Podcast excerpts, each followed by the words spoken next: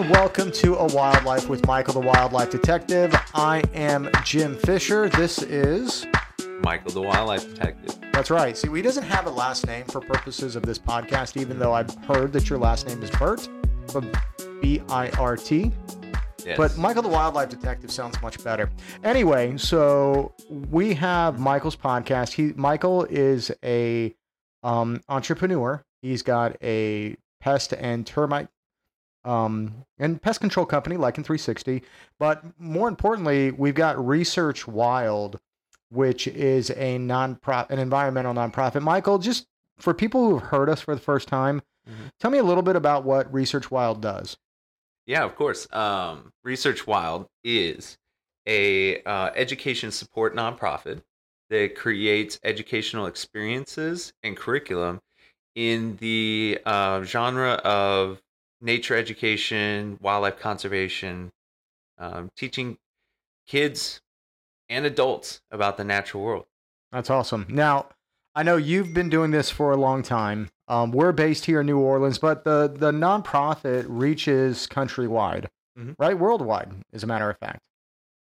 Yeah, yeah. Um, so we also we set up because conservation is a global issue. Uh, we set up international and domestic experiences um, for um, all ages, um, 18 plus. So if you want to volunteer and go see the world and actually help out, you can join one of our programs. If you're a student in college that wants to um, become increase your marketability in the job market, um, join one of our programs. And if you're just, uh, you know, interested in uh, going, Saving the planet, Saving right? the and just being yeah. a nice person and not Mhm. kicking dogs and being a Mhm. bad and being a bad guy. exactly, Um, yeah, those are those are all really important things. That's why I got involved with it.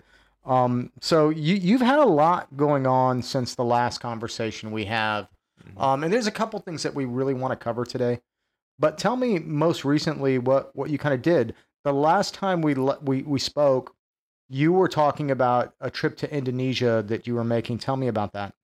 Right? Um, because of a very um, generous generous gift, um, we were able to raise the money to get to Indonesia and finalize the logistics for our first ever Research Wild Indonesia um, study abroad internship and research program. That's cool. So it, it and I know the internship's going to happen. I know you you've done a little bit of this. Um, tell everyone exactly what the internship would would entail for those who are involved. Yeah, it's amazing. Um, so the reason we were finalizing the logistics is so that when you come on a trip, basically everything is paid for except for your flight there and back. Um, when you show up, your room and board is taken care of. All the travel logistics is taken care of. You don't have to worry about a thing. The host picks you up at the airport. Um, our wonderful host OFAT with the Ophora um, Foundation We'll pick you up at the airport, take you to his beautiful village, um, and you'll stay at his homestay while uh, the students will be introduced to the indigenous culture, history um, of the region. And uh, they're actually not just going to be sitting there learning about all that stuff, which is amazing in itself, Sure. but they'll be able to go travel through the village and um, visit you know neighbors of OFAT and learn about how they make a living. So how long would an internship like this? And I know you were there for a couple weeks. How long would an internship for one of these kids? I say kids; they're you know young adults. Last. Um, so yeah, it's um, it's a month. So Okay. They start in the village learning about the culture and the history, and then it's um, it follows a module based curriculum where they're then going to learn about um, like uh, wildlife management, Mhm. terrestrial and aquatic. So they'll be um, spending some time on the beach, uh, doing some scuba diving, snorkeling, doing some coral transplanting.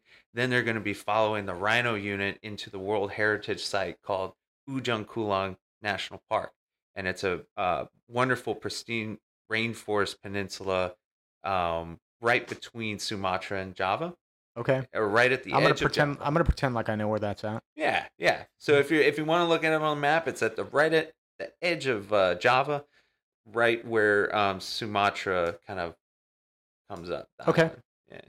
So a good a good time for them. Tell me a little bit, and I guess just describe some of the things that you saw. I know this is not your first trip out this way into this part of the world. For someone who, you know, obviously, like we, we live in New Orleans, right? Most of us live in cities. Right. Um, it, it's a much different world here, to say the least. Describe to someone like that, to that type of layperson, what the kind of things that you're seeing and feeling that that look and feel different as you come into Indonesia and into these places. Right. Yeah, that's a um that's a good point. Uh so one of the biggest questions I always get asked is um is well why should I care about what's happening over there? You know, when we got everything happening We here. we definitely have problems if you're hearing this anywhere, but in New Orleans, like you can pick up the newspaper, we have problems. yeah, we got problems. But you know what? There's a lot of uh um commonalities between problems over there and over here. Um, and one of the great things about traveling and experiencing other places is you start to learn how um, similar some of these problems are and how we as humans, because we're all human, we come from different places, but we're all still humans. Um, we deal with it in relatively similar ways. Can you give me one an example of one of those similarities, like a problem that's here that they're going to face there? Right. Um, so um, poverty is a big one. Okay. You know, there's areas of New Orleans um, that face poverty, and there's there's citizens in our our city city that face um, poverty level issues, and uh, they face the same things out there, especially in the rural areas, um, and they deal with it with community outreach, education, trying to um, empower the communities within themselves. I know that it's not um common for people to to think of poverty being uh, an environmental issue. Mhm. Um, and, and by the way, you're listening to a wildlife with Michael, the wildlife detective. I'm your host, Jim Fisher. Um, they they don't generally equate poverty and with with environment, but it is, isn't it? I I don't. Yeah, I've never understood why it's not more commonly linked Okay. because po- what comes from poverty is so many things that affects the environment. Uh, from pollution, Mm-hmm. um, they don't. They lack the ability or care, you know, to properly dispose of their trash. Uh, so a lot of it gets fed into the river systems, which then gets fed into the other ecosystems. Into the drinking water, into everything Mhm. else. That's one thing. Another thing um, is uh, like abuse of the area because if they're not able to um, fund ways to get food from other sources, they're gonna they're gonna use what they have around them, and it can lead to decimation of certain species. So, Michael, I know this would obviously be, and I think it goes without saying, kind of a life changing experience for someone who's a young adult walking into this situation for the first time and having their eyes opened, especially if they're someone who's kind of always grown up with, you know, clean drinking water and clean and relatively clean air and streets to drive on. Though in New Orleans, the streets are debatable.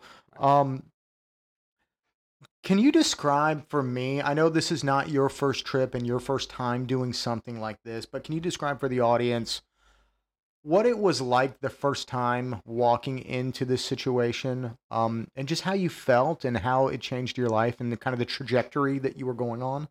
Yeah, um, it it was quite amazing. Um, when when you step off the plane for the first time, and um, you're in a new country, the first things you start to realize is you see the kind of differences.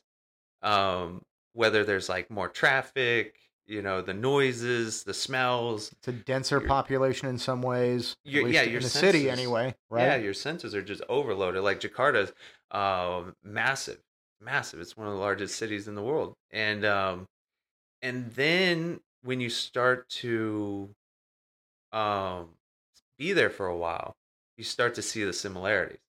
So the overload that happens at first, the culture shock, as they call it, it starts to fade, and then you start seeing all these amazing similarities, and you start, um, if you allow yourself open to it, you start to connect with the people, and um, you really see that you know they're trying to make the best life for themselves, security, uh, whether that's uh, personal security, food security, you know, doing the best for their families, um, and yeah, it's it's a very enriching, enriching and mind blowing um, realization.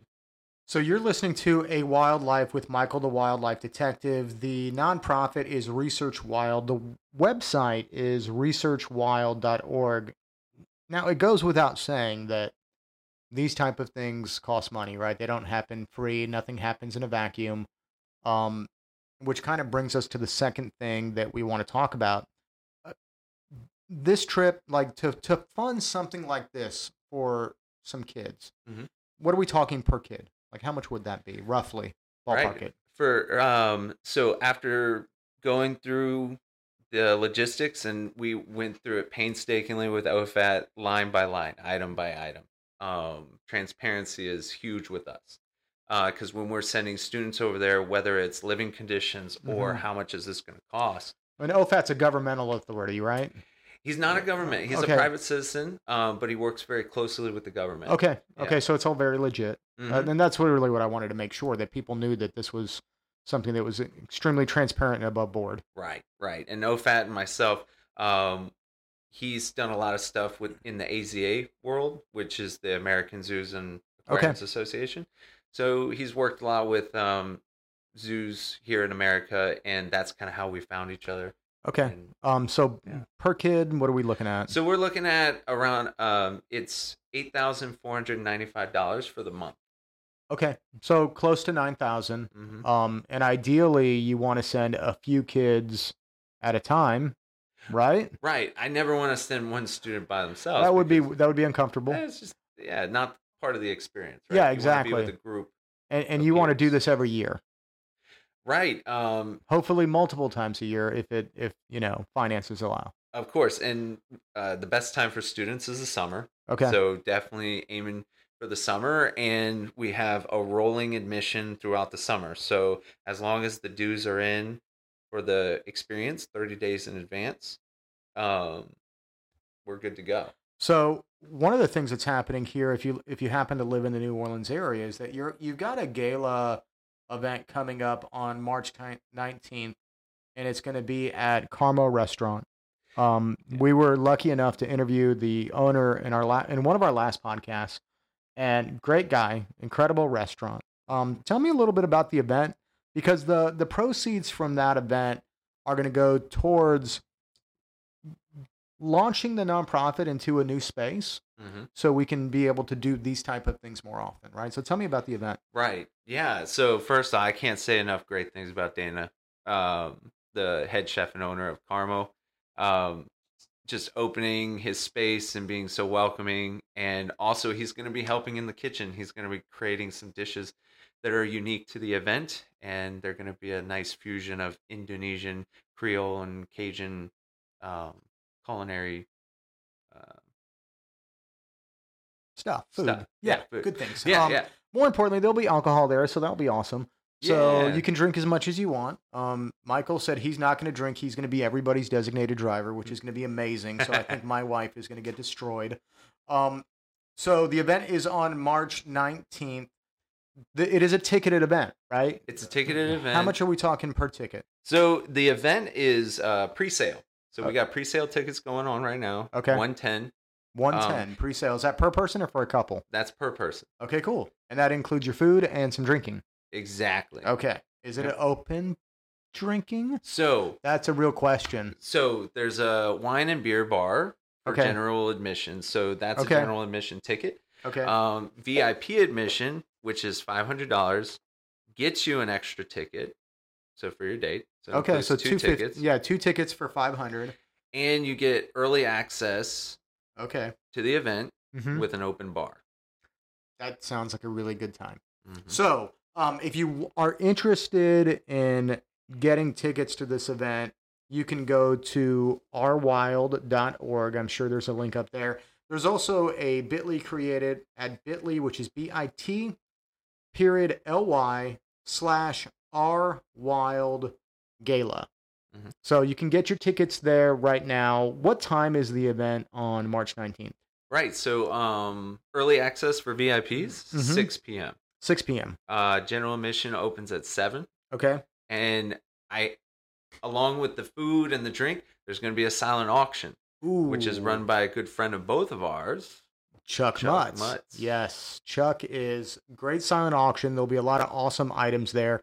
Obviously, the money generated from that is going to go to the you know to to Research Wild, um, and that that in and of itself, just watching Chuck work a room a little bit, Oh, yeah. is great. It's amazing. Michael, you're going to get up and give a speech, right? I I will have to give a speech, and um, yeah, we're gonna have some uh, uh, videos present. Do Okay. a little video because what's amazing about Carmo is there's um, it's just such an interesting atmosphere.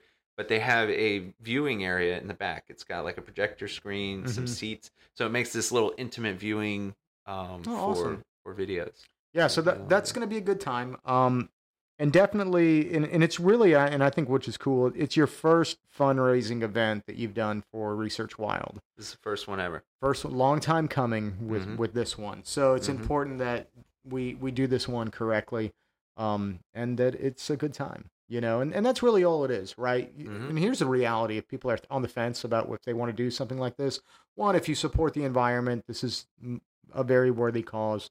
Uh, but number two, if you're going to go out of New Orleans, it, it's really easy to spend a few hundred bucks, Right. right? Um, so why not spend a few hundred dollars and and do something that that's going to help our community, Right. right? Um, Yeah. we we've got a lot of issues here, so definitely we want to make sure that people sign up for this. This is something that we're going to be talking about probably ad nauseum and reaching out to folks Right. to make sure that they know this is happening. Yeah. Um, the other thing that we have going on is you you have a new intern, right? So you have an intern that started. Speaking of first ever, Yeah, Joseph, go ahead and step up to the mic, introduce yourself yourself a little bit, um, just so we can find out a little bit about you and make sure that you get close. Um, so Joseph, tell me where you go to school. I go to Tulane University. Okay, Tulane. Um, and what's your what's your current major at Tulane? My current major is anthropology. Anthropology. Okay, Mhm. and is that what you want to do when you grow up? That's what I like to say to old people that are younger than me now. I mean, mostly I want to work in the environment okay. and help uh, a declining environmental state. Okay, very cool. Yeah. How did you get hooked up with Michael? What kind of brought you to uh, Research Wild? Um, one of my advisors suggested that I get an internship, and she kind of pushed me toward Michael. Okay, cool. And it's my understanding that is this his first day as an intern with us? Yeah, yeah, this is the first day, and um, yeah, I met uh, his advisor at an event, so networking works. Very cool. Yeah, ne- I mean networking definitely works. All right. Um, have you had did like I know Michael like kind of grew up loving animals and you know he's got a whole thing and we can psychologically delve into why he did that um on another date. I think we actually did that in We one did. show. That was But- our first episode. yeah, but um was has this been a long time passion of yours? Oh yeah, for sure. Like growing up, uh, I've driven all over the country. I've been to 45 continental U.S. states. I've been to most of the national parks. Yeah, it's been a love that my parents instilled in me since I was small. Okay, very cool. Well, look, welcome to the team. I think it's going to be a fun semester here for you. Um, and definitely the event in March is, is going to be a good time. And I'm sure we'll have you in, in another couple podcasts when we do another one here in a few weeks. Um, so a couple things to just for to kind of recap everything. And, and really most important thing is if you are interested in going to the gala in March on March 19th, that is a Sunday starting at six o'clock. If you get a VIP ticket for $500, which is for two, or if you want to get individual tickets, they're $110 per person. Yeah, not a very lot. I don't know if you've been to any restaurants lately, but we went out for our anniversary a couple weeks ago, and I mean, we spent 250 We didn't even think about it, and we didn't Right. even drink. Right. That's what's crazy. We didn't Yeah. even drink. And there's Um, just going to be such unique dishes that are just going to be Ooh. once in a lifetime. Can you tell me about one of the dishes, or is it a secret? So um, we are still formulating the menu, but he does have a um, Indonesian uh, alcoholic beverage that he's working on, and one of his uh, bakery chefs. She actually owned a restaurant in Indonesia for many, many years. Okay, very cool. So definitely, as we find out more about the menu and what we're doing, we'll release some short videos and some podcasts about that. Um, but definitely get some tickets for that. We'll put the link up in the um, in the show notes for this page. And again, if you want to go to it, you can you can get a ticket at rwild.org, uh, the website for Research Wild, or go to our Bitly at Bitly slash rwild gala. This has been another episode of A Wild Life with Michael the Wildlife Detective. I'm your host.